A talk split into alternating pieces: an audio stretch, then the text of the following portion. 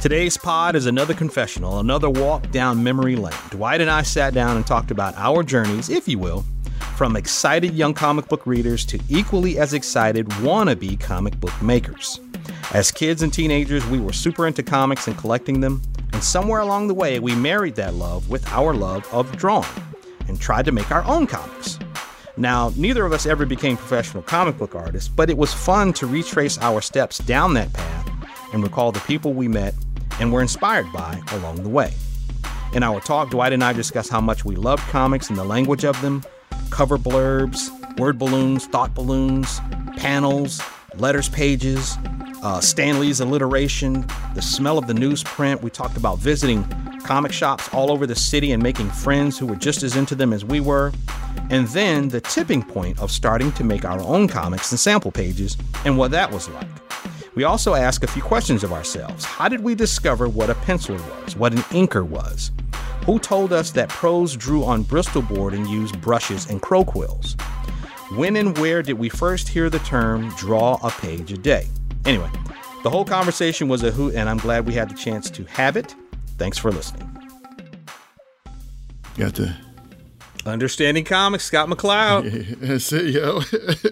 yeah, yo. That was the Bible for a while, yo. It really was, man. It's still very, very good too, man. He's got this guy has a really good insight mm-hmm. to uh, what was going on, man, and made you question. I mean, it basically became a a reference for all the things you had been observing for a long period of time, and he put it into a, a nice little encyclopedic ideal and concept.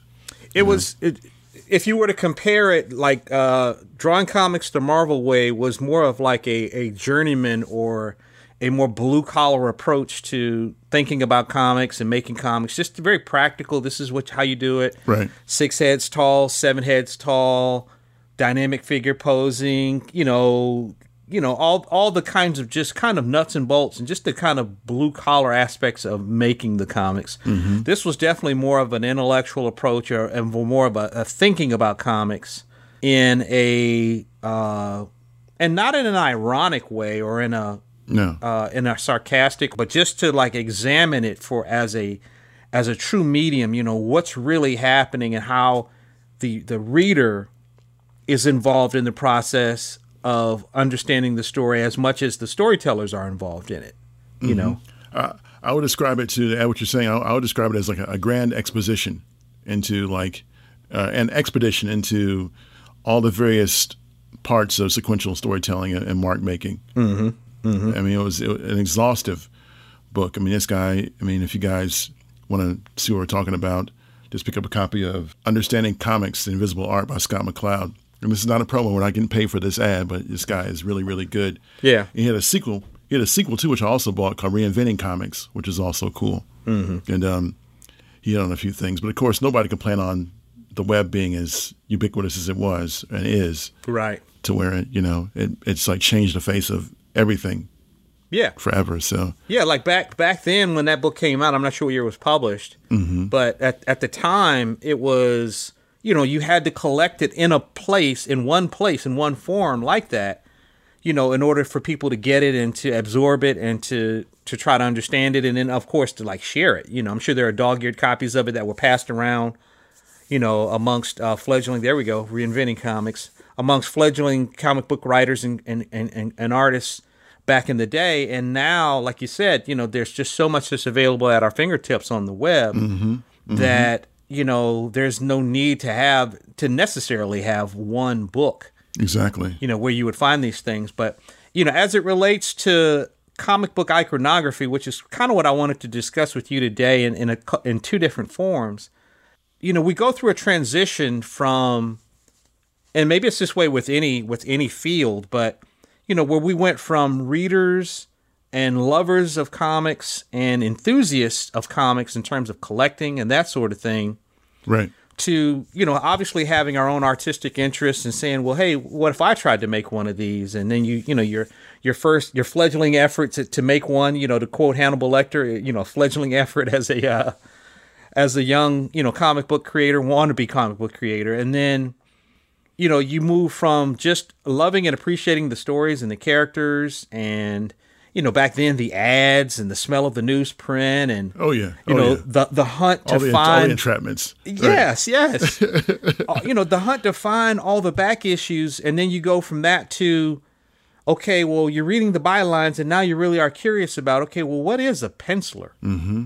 What is an inker? What is that? I've never heard that term before. A colorist. I kind of think I know what that means. An editor, you know, you know what that means from reading books like, you know, Ramona uh, and Henry, and you know, and and, and, Wow, and things yeah. like that back in the day. Yeah, Hagar, Hagar the Terrible, and you You- know, yeah, what, yeah, you know, you know what an editor is, and you know what a publisher is because you know, again, you've read books, you know, probably YA books and stuff when you were a kid, and and and so now, um, you know, you're applying those loose terms to comics, but then it goes further than that, and again, you know, I want to talk about when that transition happened, where we started. Okay, like how did I figure out what a splash page was?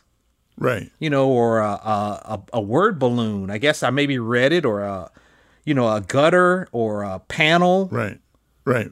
Even the idea, even the idea of sequential art was not something we said as as kids. It was a, it was just you know, it was you know panels, and it was you know Yeah, pages. You know, I remember Don Hillsman was always like, I get I got to get these pages done. You know, mm-hmm. you know, so, so it was one of those things wherein you know it was you know slowly we grew in to understand it because our our love with it was so great that we we you know, most most at some points, like anybody during certain points in time in their in their youth, as they gravitate towards things, they have a tendency to want to be part of that thing more and more. So it's like you you know we stop being we stop being just appreciators of the art form and want to be creators of the art form. Right. You know, and and, and your your your love of various things actually shown itself true in many different ways. Like for example, you were you became a musician because you liked music, as well as a t- technician, as well as you know, as well as an artist because you like you like the art. So it was it was um yeah, it's it's a, it's a natural point of growth, I think. yeah, and and maybe music is probably the easiest side by side example of a similar thing where you know back in the day.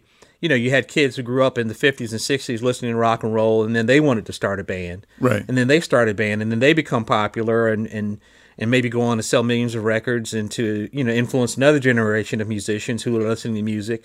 And then they pick up guitars and, and, and play in their parents' basement or in the garage. Right. Um, or similarly with hip hop, you know, where you listen to somebody and you're like, well, that person is is rhyming. I can rhyme too, and then you start Right. rhyming, and then you know what I'm saying, and then you get generations after generations after generations, and um, but it becomes like you said, you know, where someone is an appreciator and a lover of this thing, and then all of a sudden they want to be a part of it, and then kind of making that transition, and and and similarly with music, you know, where you go from just hitting play and rewind, and you kind of know what a chorus is and a hook is, to okay, now you know what a vamp is, now you know what a top line is, now you know what a middle eight is, now you know what uh, BPMs are, you know, and all these other terms that become way more inside baseball than the average person would have at their disposal. But before we get into a lot of that, man, so I was thinking about this as- after I got off the. Uh, we were texting earlier, and I was thinking about this. You know, there was a time. You know, I grew up in a broken home, divorced home. You know, my mom, my sister, we moved from Chicago down here. Ended up staying with my cousin June, and then we eventually got our own place. And I was living in in College Park and in East Point, Right. College Park. College Park. College Park. you know, grew up in uh and and was reading comics and it was very much, you know, an escape for me. Um, very much defined, you know, in terms of what heroism was and uh, adventure, and then of, of course later on, you know, science fiction and all that comes into play as well with Star Trek and Star Wars and uh, Battlestar Galactica and you know other things like that. But as a young, avid, like insatiable comic reader and comic enthusiast, there was a time when I was probably 13, 14 where I knew every place in the metro Atlanta area that sold comics. You know what I mean? Yeah. Yeah. Yeah. Yeah. I do. Like, I do. like Yeah. I knew. I mean, I'm not talking about like newsstands per se. Although you mentioned earlier the West End newsstand, which was West you know, Newsstand. yeah, Right. yeah, yeah. Where you could go is in in, in the West End, uh, part of it no- is a part of Atlanta down in the uh, south south southwest of the city. Southwest. Yeah. Exactly. Yeah. And um and definitely uh like the black part of town. So the West End newsstand had comics, tons of comics, great comics. But they also had like, you know, magazines and they sold cigars and cigarettes and kind of like convenience store items. And then they also sold nudie magazines. Right. So you could get your like your players and your Blacktail and your Penthouse and Playboy and Hustler and all that stuff too. And, and, and we, we, we, bonjour, you know? Exactly, We magazine, or or as a, a a guy who was it that used to say that? Uh, Thomas used to call it ooh wee. We- Me and uh, Mike Daly had a friend named Thomas. He would call it a ooh wee magazine. which is appropriate, yeah. Yeah, yeah, yeah. But I knew where Titans was. All the you know, and eventually there were more than more than one Titans. Oxford Comics. Fisher's bookstore down in Riverdale. There was a place up in Cumming or Canton up in north uh, west of the city. Um, I knew where all the comic shops were. Paper Chase, the Book Nook. Okay. Right. I mean, basically for me, it was it was it was Oxford, Paper Chase, and Book Nook. Okay. Titan and Titans later on. Okay. You know. Okay. And it got to the point where if my mother was going to run errands and she made me come with her, I'd ask her, "Where where are we going?" Right. And she'd say, "Oh, I'm, we're going over near uh, Buford Highway, you know, in Doraville. It's going to take us about 40 minutes to get there from, you know, from East Point." I'm like, "Okay, that's the paper chase." Right. Okay, can we go by here? And then so I'd make her, you know, st- stop by there, right. you know, because that was the only opportunity I had to go to a place that specifically sold comics, not like the the spinner rack at the convenience store or the grocery store, but specifically sold comics. Do you have you have those similar kind of memories? You told us about Columbus, Georgia, so Oh yeah, yeah, yeah. We're not gonna go back to that again. But no, man, it, it became a thing where if I could, I mean, I would, I would do like I'll make a plan myself to go to those places. Like when I first met you and and, and the guys, you know, Mm-hmm. and the guys being, you know, Mike Daly, uh, Don Hillsman, yourself, and might have been one other. was Antonio there? Antonio Cade, maybe? He, he no, no, he, he came in and out. So I, I we didn't I didn't really meet Antonio, but it was it might might have been Quinn Cronin. Oh, Quinn. know? Okay, yeah. He lives in New York now, by the way. I think he's a teacher. Right. That's cool. That's cool. But yeah, I, w- I would literally have to go there myself. It might have been even been my, my buddy, uh, my buddy Bruce. You might have, uh, have have like gone there ourselves on the bus to catch the bus to go to Oxford Bookstore. Okay. Because Oxford, Oxford to us, to me in particular, it was the mecca Right. because there, there was so much diversity there. It was not only just just, just comics, but it was it was books, like Swain said. They had a coffee shop in there. You know, they had all kinds of things going on in there that was like kind of ahead of its time. It was like like a progenitor in some ways for other things. Technically, they had a mezzanine, sir. Mezzanine, that's right, sir. Remember that? Yeah, yeah, yeah, yeah, yeah. it's like wow. Yeah, yeah, yeah. And the next time I came in contact with that term was when uh, Massive Attack. Massive Attack, yes, Mezzanine, was, yes. was my was my, my, my, my favorite album by then was was is the Mezzanine. So yeah, Yeah. but yeah, man, it was it was a it was interesting times, and um, yeah, I, I definitely made plans to do just that. I mean, I I I didn't have a list per se, but I was always I knew what I wanted when I went there. Like I knew I wanted something X Men, you know, and I wanted something from possibly Teen Titans, you know. And then later on, it became a thing wherein as as the more painfully comics came into vogue, it was like, okay, I want something by Bill Sienkiewicz, you know, or I want something by by Steve Rude, you know, and those those are my those are my go tos and go you know. So, but you guys are you guys were in, in much more much more as far vast different uh, arrays of artists than I was at that time. I had very very simple taste when it came to comic book artists. It was it was it had to be John Byrne, eh, or or or uh, George Perez. George George, George Perez. Yeah. you know. Or or even some of the British comic artists that you became, you know, that you mentioned earlier. Definitely, I would say to, to that point, that's where I first found Warrior. Mm-hmm. Found Warrior magazine. That was due, due to uh, the now deceased um, Mike Van Houten. Mm-hmm. You know, he uh, he he was like, oh, check these, like those artists, check these out. You know, and I was like, wow, look at their their large formats, which I didn't get the large formats because as a collector, I'm trying to put inside this little bag. Yeah, you know? Right, right, right. And, and, and and they had bags for that, but I wouldn't. I really wouldn't. Um, uh, I really didn't dig into that as much. Right. Yeah, yeah, absolutely, absolutely. And and I and I remember those days and specifically like even prior to that because we're talking like now you're talking like the early to mid 80s. Mm-hmm. Um, but even before that, when I was a much younger reader, and you yourself, I'm sure. So, you know, again, passionate about reading the comics and into the stories and into you know all of the uh, you know all of the uh, the accoutrement, if you will, surrounding comics and the iconography. But I, I'm trying to remember like the first time I became aware of things like uh, the blurbs on the covers that were you know full of hyperbole to get you to to open the book and read it. You know, like Adrian and I talked about on the uh, the ten tropes. You know, the trial of so and so. You know, and they Right, might be right, like a judge with a gavel, or you know, you know, Right. our hero is is in chains and is you know we don't know what the, their fate is going to be, or The trial of Reed Richards. the trial of Reed Richards, or um, The fate of Phoenix. You know, uh, Stan Lee was big on that at Marvel. the master of that, sir.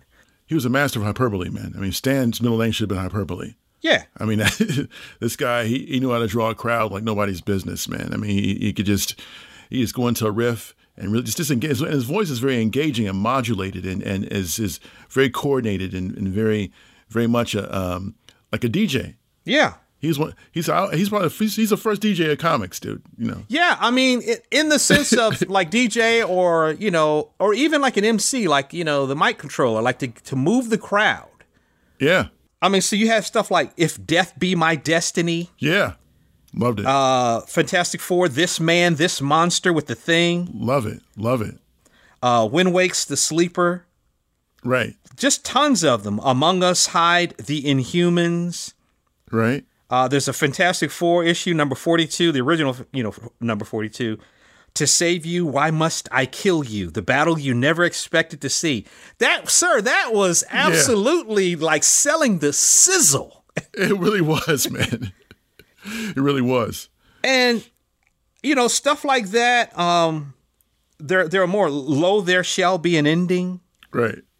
If this be doomsday. Right.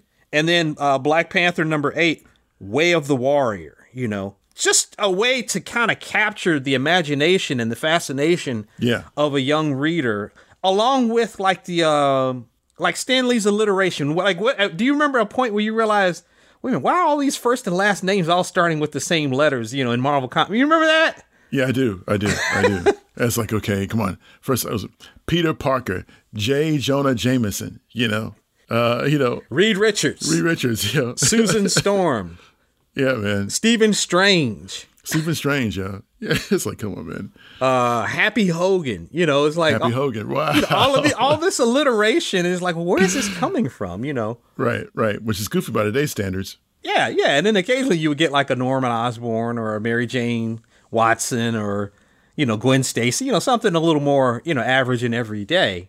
Right. But you know, just all of those things, and and and that kind of infused uh, us with a certain love. Mm-hmm. and it's almost I mean, I'm almost thinking that it's maybe similar to, you know, if you watch an action movie, if you watch enough action movies, after a while, you understand the terminology. You know, it's like okay, uh, you know, when they say, "All right, get in there, light it up," you know, so you know they're gonna go in and shoot the place up. You know, Right, right. or uh you know if they talk about uh you know uh you know uh, disarming a bomb and you know a trigger or a fuse or a switch Right. and Right. uh you know I knew what C4 was before I ever knew anything related to military right. Right, right. you know what I mean yeah, yeah, yeah. It's that kind of thing where it's like you, you're you're so used to, to, to reading it to where you, you kind of you can infer from context now Yeah. what they're talking about before you even actually see it. You know. Yeah. So yeah, yeah, yeah, man. you kind of expect you know you know the uh, you know the hyperbole and you expect the you know Mm-hmm. the over the top descriptions and the uh you know the the really fantastic and and otherworldly nature Yeah, yeah. of, of the of the language of comics so let's, talk, let's talk- about that the onomatopoeia, yo, with the thwip and the bam and the boom. Oh yeah, yes, yeah. yes, the sound the sound effects and um to the point where even now probably like Thwip is most famously Spider-Man, you know, Oh yeah, shooting his web and then Snikt, yeah, yo. Wolverine, yo. which is Wolverine, Wolverine's claws, yo, all day, all day. you know. You know. And I think too like even as a kid, I remember reading the Fantastic 4 and thinking even then, okay, the guys who wrote this dialogue are old as shit because you know, Ben Grimm, it's it's clobbering time.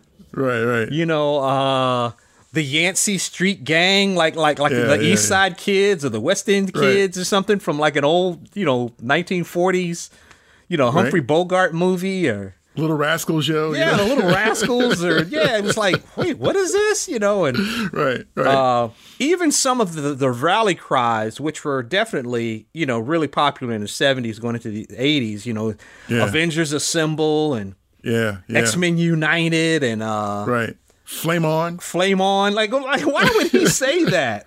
Right, right, Like, right. why would that be something that you would say? The the original Human Torch in the 1940s never said it. Why would you say that? Right. Right. Well, there you go. That was his distinguishing thing. You know, I guess that so. allowed to be, you know, that was on, allowed to be his own person, his own thing. You know, I guess so. Yeah, I guess pretty so. funny. Yeah, man. and and, and maybe I, not to let DC off the hook, you know, because you know I was a big avid reader of DC, but Right. you know the thing that with DC that was different from Marvel, especially during the time when we really kind of came of age as young readers, mm-hmm. was the DC characters. Well, again, to make what to make what Marvel did special is Stan gave each hero a personality.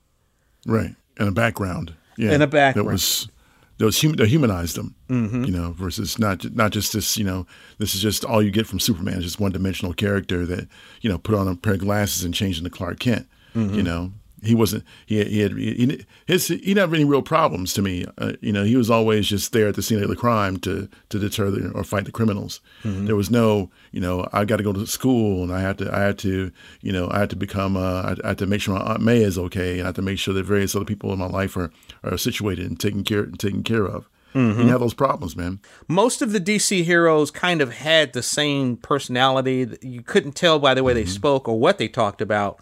Right. You know, if they were any different. You know, a lot of them had, you know, I'm a millionaire by day and superhero by night. Okay, so basically, you ain't got no problems. Is Right. what you're saying. right, right, right. Fighting crime for you is a hobby. You stop yeah, at any point in exactly. time. Exactly. You could decide tomorrow. I, man, I ain't doing this shit. I'm going to get on my yacht. You know. You know, you know. I'm taking a vacation from all this. Yeah, travel the world, but but that was the thing that distinguished them. But like DC would definitely, you know, they had the hyperbole on the covers, and um, you know, the Superman comics were big on. You know, I was always again, I was always a big fan of the the comics where somebody else would somehow get superpowers, if even if for a limited time, and they would be like Superman. Mm-hmm, mm-hmm. You know, and it's like, okay, well, what would Perry White do if he could actually he had Superman's powers, and you see Perry White flying with that cigar in his mouth, you know? Right, right, right. Or Lois Lane. Yeah, Or, or you Jimmy, know. or Jimmy Olsen, Superman's pal. You Yeah, know? Superman's pal Jimmy Olsen, you know, but he's he's got his own powers now. Right, right. And and even like to the point where I think one of the things about DC for you know, for good or ill, depending upon what your perspective is, is they would fully embrace the goofy.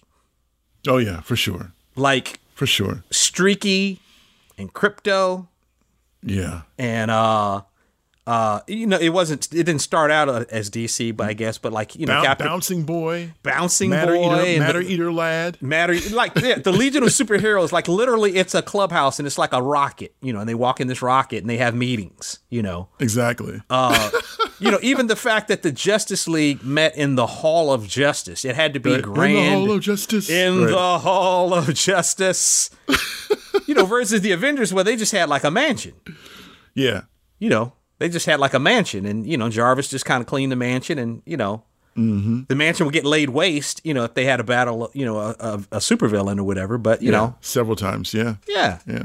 but the other thing I liked about DC was, is, and I sent you guys that cover from, uh, it was an issue of the Flash, uh, Flash number one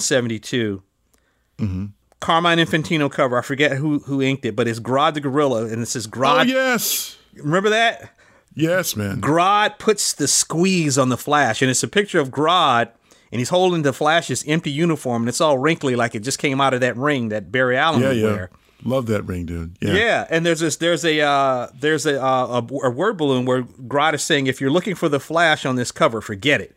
This uniform is all that's left of him. Nice. And that was one of the things that I really loved about DC in terms of in, in break they would break the fourth wall and talk to the reader, you know. yeah, yeah. You know, S- Joe Kubert, Sergeant Rock would talk to the reader. War is hell, kids. You don't want to end up in, you know, you don't want none of this, you know. Uh, right, right, right. you know they would they would talk to the reader and and and sometimes you know it was heavy handed but it was it would they would break the fourth wall and that was always like oh man so they know I'm here Right. You know what I mean? Yeah. Yeah. Yeah. It's like an acknowledgement of sorts. Yeah. Yeah. it Brings you back into it. Yeah. So I, I don't know. I just I just loved it. But the the Green Lantern, I mean, uh, the, Flash's ring and his his costume coming out of it.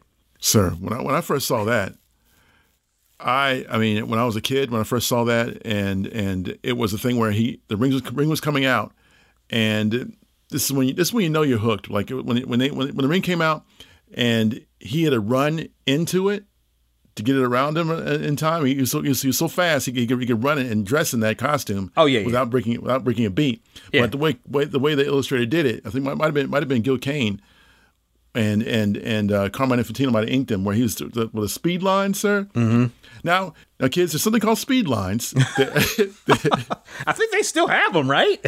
they, they do. They Motion do. Lines? it- Yeah. they do motion line, speed lines. I mean, even even called like zip lines, which is not to be confused with going down the line. Right. But um, on a, on a, on this on this this device that you can slide down from one end to another. But the speed lines indicated motion, and no no better was that illustrated in than in, in fast characters that move fast, like with was the Flash and Pietro Quicksilver, mm-hmm. to the point to where you're able to follow their, their you're able to follow their their their, their journey and their, their their movement through the panel mm-hmm. with those speed lines. And it was just it was just very uh, it was a very much a, a thing which is of comics and and uh, of this particular time period in particular. Yeah, very specific, and even like in the Flash, he, he, as you're talking about, I thought you were going to touch on this, but um, and you know, again, the Flash is the first place where I saw it to the point where I, again, I started looking for it. Mm-hmm. Where Carmine Infantino would draw, it'd be a, a like maybe like a a landscape panel, and so you'd see the Flash.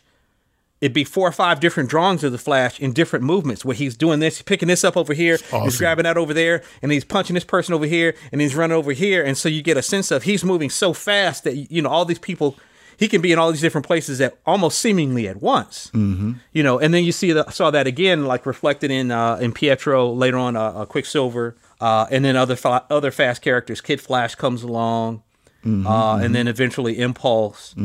But uh, but yeah, just those kinds of things really made comics comics and like you said like speed lines and motion lines and of course they have motion lines in like manga uh, which you know my daughter skylar reads but you know but But they're not the same. it's not the same the motion lines in manga are almost used for emotion in a way Yeah. yeah. you know to some extent as well as in you know dy- dynamics and and, and in uh, action you know Exactly. uh, And I think I think to to a certain degree, not not to diminish um, uh, manga, um, it's not at all What the, the, it's just a different language in terms of like literally and and and and visually, because there's a, there's a there's a thing that they do that we don't do. Um, in terms of comics, and, and, and that they do they do great emotion, and they they they, they we, we do great emotion too. It's just a different kind, different caliber of, of emotion, you know. And I think our our our our language is in some ways is in terms of visual language is less is more. You know, thing you always talk about is sometimes you could do like that that, that, that single panel with when when Green Lantern and Green Arrow are talking to the the black man, you know, and, he, and he's like, you know, what are you gonna do about that, Mister Mister Mister Green Lantern, you know, right and and and it's like that that emotion alone, that focus on his face and that that, that look on his face didn't need the emotion lines that you would get with, with, with manga, you know, in his face. It showed, he showed he's got a certain kind of like like like sense of, of dourness and, and, and, and sadness in his face. Right, right, and and that was an example of Neal Adams, the art, and Dick Giordano, the artists on that, attempting to bring a subtler emotion mm-hmm. to comics. Where literally, you know, you have such a limited amount of real estate in comics. You know, twenty some odd pages. Mm-hmm. You know, so many panels per page, unless you're, you know.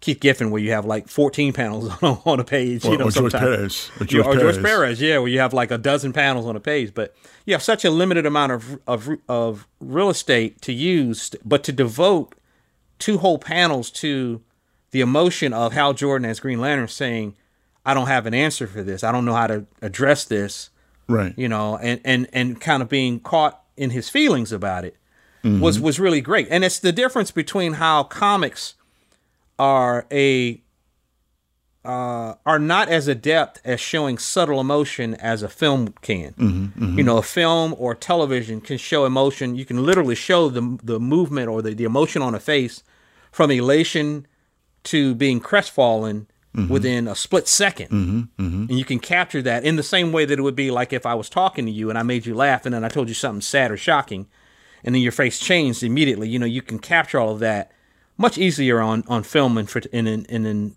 uh, uh, TV than you can in a comic. But you see where Neal was trying to trying to adapt and bring some of that. Very much so, man. And and storytelling being like a, a major key point in comics that that I mean is a visual medium, but it's also a written medium. But if you can convey, if you can get an artist that's as good, a, a good illustrator and a, a, very good, a very good uh, um, human observer, he can take those human emotions and apply them to the specific characteristics of the face to, to relate that emotion without saying the words. Yeah, and that that's that's a mark of a true master. And there's a, there's a there's a there's a fine line. I mean, that, uh, very few artists that can actually do that. I mean, they're more because there's now a, a school of comics and there's an ideal of comics that have, have, have gone beyond where they start off in the in the in the in the 40s, 50s, 60s, 70s.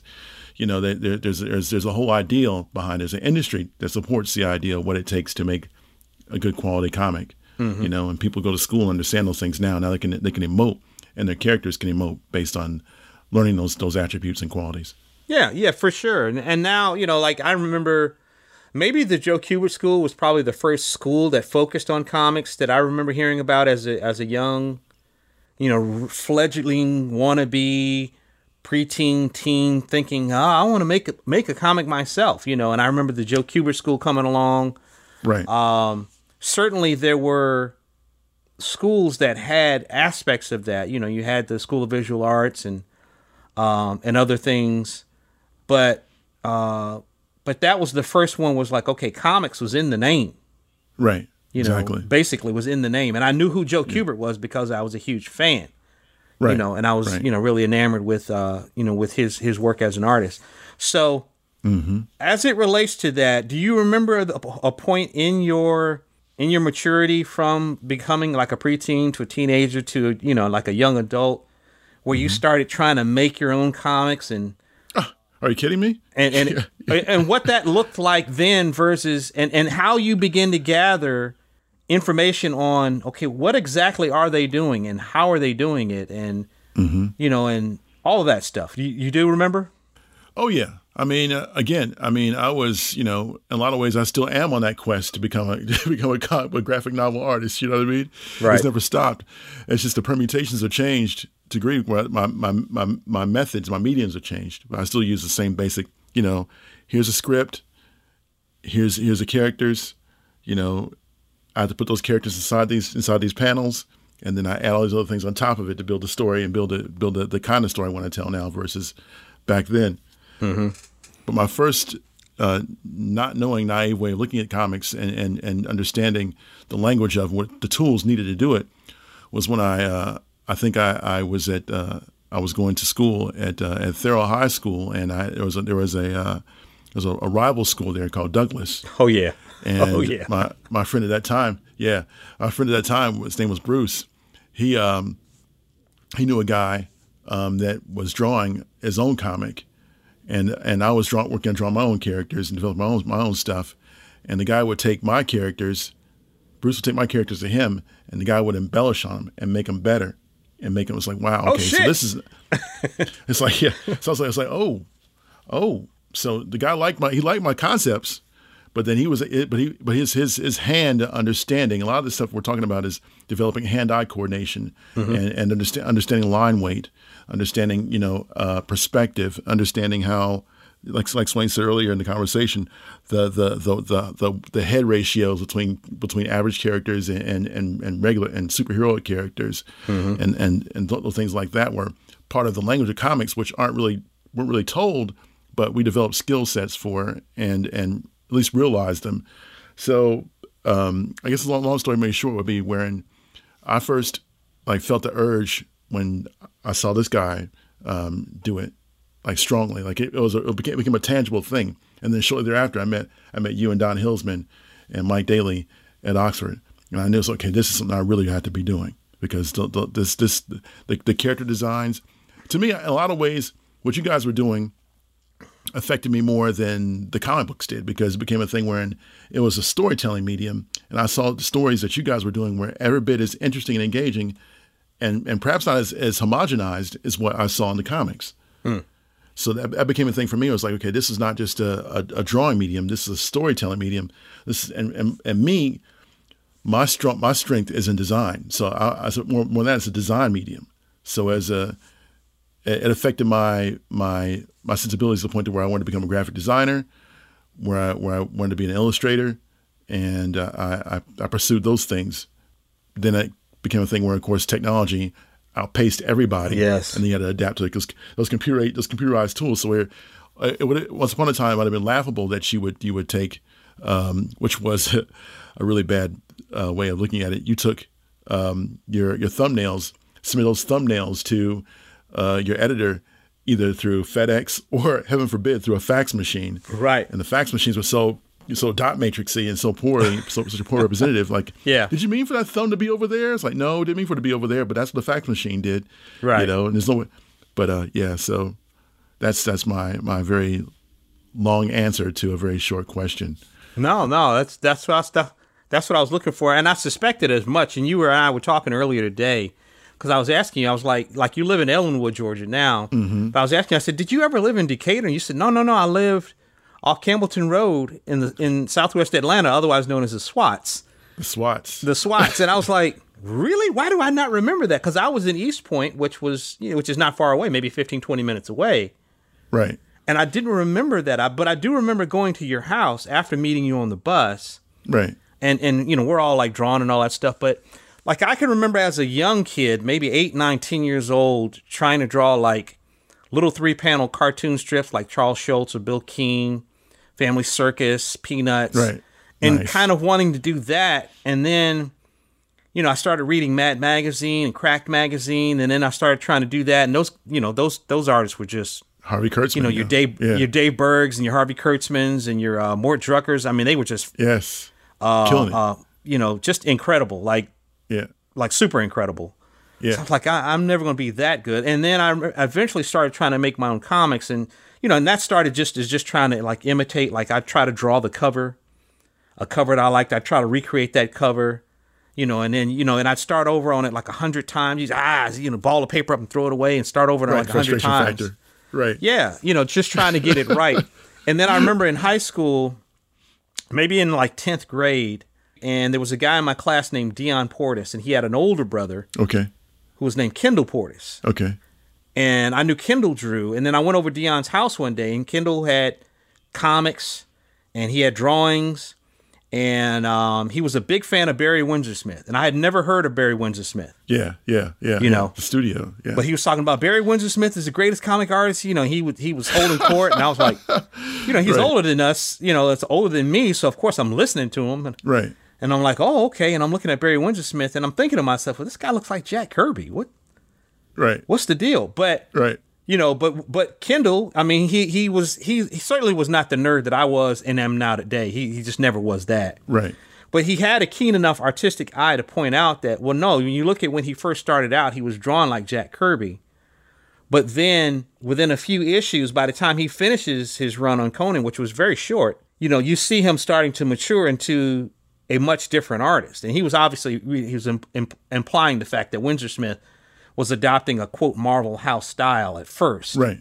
Which is adequate. That's, Yeah, it was accurate. adequate. Yeah, and it, it worked for a time, but he quickly outgrew that and outpaced that Mm-hmm. and became the Barry Windsor Smith that we all, you know, admire and respect today. And so, but Kendall could draw. And so Kendall could sit down and he could draw the covers and imitate those covers and get them pretty close. Wow. And I was like, damn, Right. Damn, okay. So then I went back home and I'm, you know, I'm back on my shit, yo. You know what I'm saying? Right, I'm right, like, right. you know, Exactly. Yeah. Yeah. Yeah. Yeah. and um and, and and that I think was a time where I realized, okay, so there are people who are my age who could kind of do this pretty well and had an interest in it, almost to the level that I did. Mm-hmm. Um, and then shortly after that, when I turned sixteen, was when I met Don, okay. And that's Don was the first person I've mentioned this multiple times on this show. Don was the first person I ever saw, you know, with eleven by 15, 11 by seventeen Sheets of paper. Right. double ply Bristol board, Bristol board. Yo. Yes, sir. The boards, yo. The boards. you know, yeah, and and and would draw. You know, he would do his thumbnails and he'd blow them up, and he had a light box. Yeah. He was Don was eighteen at the time. At eighteen, he had a light box. Yeah. Yeah. You know, and he was and he was inking with a brush and with a crow quill, and with markers and stuff. killing it. inking well, yeah. And he was really, he was really, really, really like dope with the airbrush. Yeah, yeah. You know, so he would color and paint, you know, and and Doc Martin's colors, yeah. Doc Martin's Doc- Doc Mar- colors, yeah, yeah, all of that. Yeah, he would yeah. paint with watercolors and stuff too, and he would paint with his airbrush, and he or he would embellish it with his airbrush. But that was a time he was the first person I was like, wow, you know. So I learned, you know, I knew obviously what a word balloon and panels were at that point, you know, from having you know been around enough. Right. But the but the tools of the trade and oh yeah, you do with a pencil, and then they might spray it and you know and put something on it so the pencil marks don't smudge, and then maybe ink over it or paint over it, and Right. you know, and uh, and then they, oh they photograph it this big, and then it, they they reduce it. So when you reduce it, you it looks different than when it's larger. Exactly. And so I'm learning about you know reproduction. That so that was when I was like, oh man, Right. Right. I got a long way to go. Yeah, it's a huge world you stepped into, man. Yeah. But I mean, what, what made what made Don so good, man, is Don Don understood things relationally in terms of in terms of the breakdowns. Like he could look at he could look at um, uh, Gil Kane and he can, he can he could say, okay, this is what Gil's doing. You know, this this is this is the foreshortening. This is this is the this is the trapezius. This is this is not the trapeze I'm pointing to, but this is you know this is the bicep and so on and so forth. How, how, how he connects the dots and how it connects the lines, and then Don could replicate that. Like he would go back and say, okay, this is this is how you do it. You know, Right. and, and um, you know, learned a lot from that guy, man. Like you said, he was, he was an incredible font of knowledge, man, and and still still to this day, um, he has that those those abilities.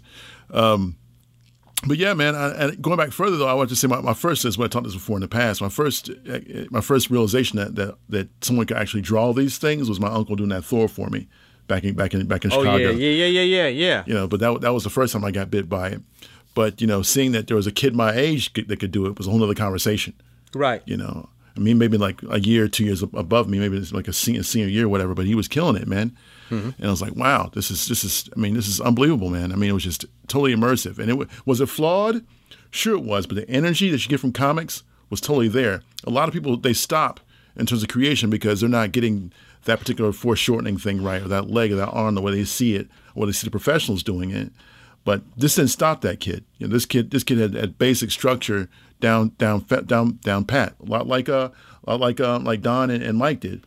I mean, Mike, Yeah. Mike Daly understood weight better than than some artists still to this day, as far as how you shift the weight or weight, or, and the line will be be darker based on that weight and that line.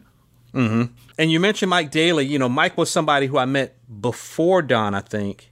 Mm-hmm. Uh, yeah, I met Mike before Don, and then again, you know, like you said, Mike. You know, Mike was really into John Byrne. You know, and Mike, you know, had his own characters, and he was working with Antonio, Antonio Cade at the, at the time. They were working on Right. uh, a team book that they were trying to put together. Don was working on his own characters. I remember Don. This is in the '80s. This is in in the Atlanta area, and at the time, uh, was during the uh, the Atlanta child murders. Not to go Yeah. dark on everyone, but there was That's a kid named Nathaniel Baltazar who was killed during that time, and I remember Don had a character, a villain called Baltazar. Oh shit, he did, didn't he? He did, yeah. okay. Yeah. He did, yeah. Wow. He thought that was so cool. And he even, Don had a character, he had like a funny character because, again, Don was into Cerebus and he was into, uh, you know, other kinds of non superhero comics. Or, or not traditional superhero comics, you know, funny comics, Bigfoot comics. He was interested in all that stuff, and he had a character called Bebo. I remember, which was like a funny bear, but it was a it was a bear with like maybe like with R rated dialogue or something like that. Okay. You that know. sounds like Don. Yeah. but but but again bringing it back home to the iconography so don was the one who you know he would he he talked about and mike did too to some extent because we would go to Mm-hmm. all the way up to um sam flax art supplies in buckhead Yes, yo. Sam Flax, yeah. Yeah, and we- off Peachtree Road. Yeah. and we get our bristol board and we cut it you know 11 and a half by 17 or whatever and cut it on the cutting board and you'd have some left over and you use that for you know for like you know for scratch or for just to draw like doodles on or whatever Right. Right. and because they didn't sell it like they do now, where you could buy comic book paper. You know, you could buy it if, if they even sell it now. I'm sure people, most people are going digital, but um, and and and again, Don was the first person I saw ink with a brush and a crow quill. I was like, a brush? How do you use a brush? And he could get a really thin line. right. Right. and- Thin the thickness. Yeah. Yeah, and I was like, wow, you know, and this this blew my mind. Then I realized what I was seeing on the page from inkers like Joe Rubinstein or Dick Giordano or Terry Austin or Klaus Janson or even some of the, you know, Dan Adkins or some of, not, is it Dan Adkins? I think it was Dan Adkins. Uh, or Dave Hunt, you know, some of the uh, some of the more B level inkers, I could see, oh, they're actually using a brush Mm-hmm, to ink this, and and I wasn't very good with the brush, but I remember seeing some of Howard Chaykin's original artwork, which he, you know, he said by his own admission, it was cruder back, cruder then than it is now.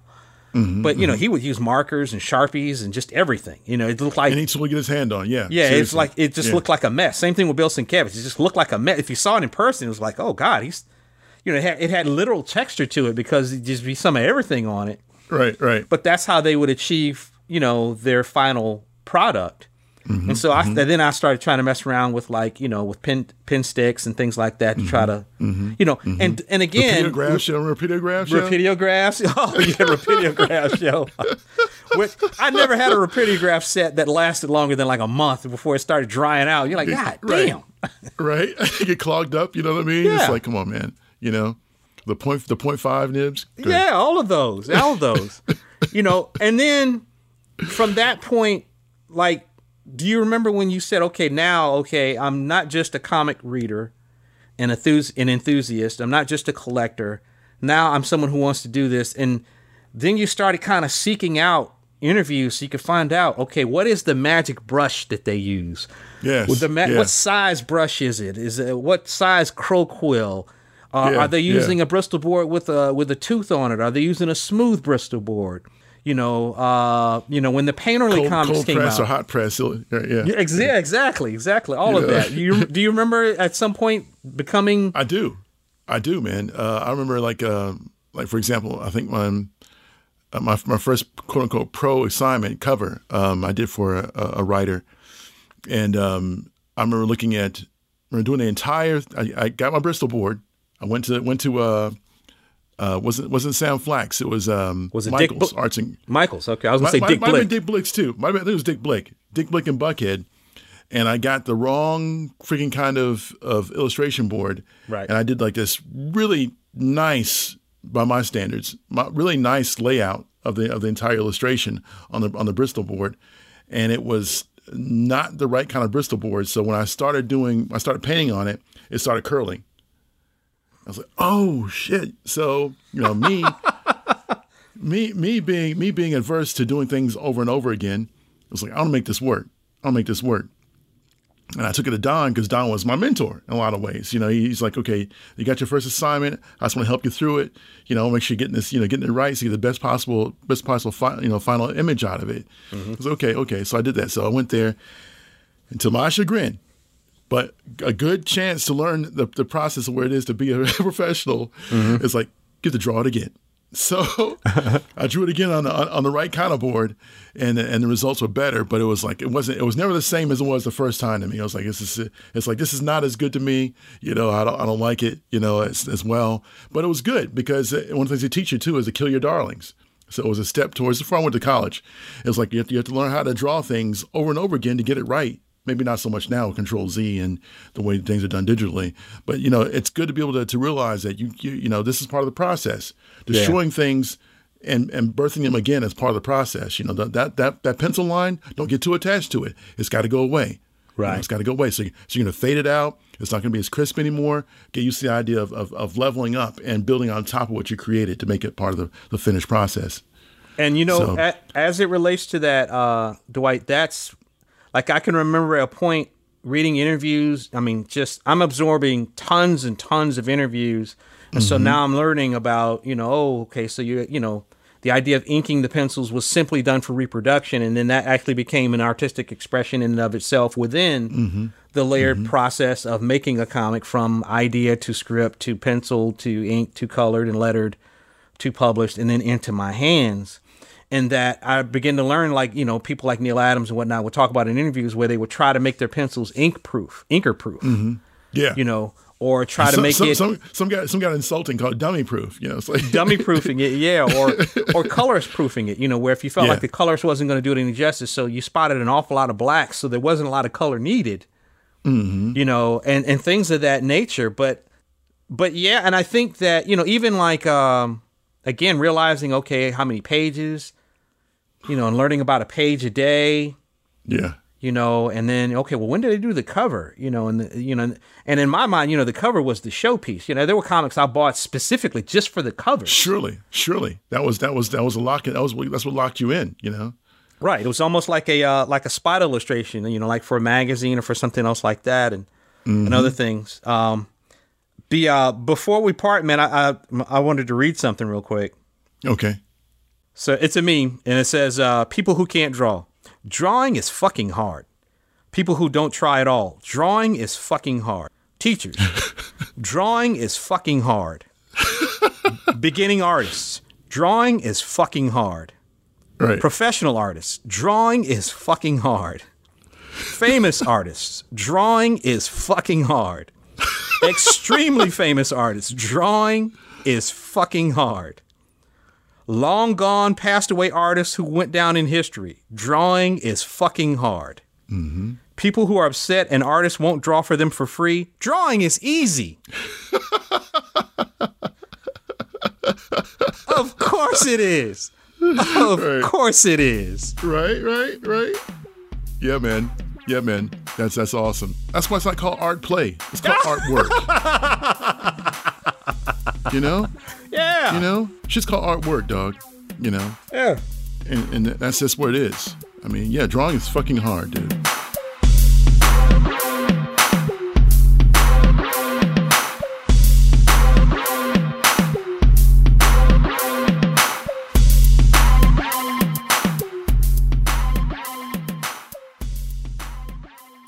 That concludes this episode of Sidebar Forever, hosted by Dwight Clark, Swain Hunt, and Adrian Johnson. You can find us online at sidebarforever.com. Any emails or questions can be directed to us at sidebarforever at gmail.com. And also, subscribe to us on social media. You can find us on Facebook, Twitter, YouTube, and Instagram.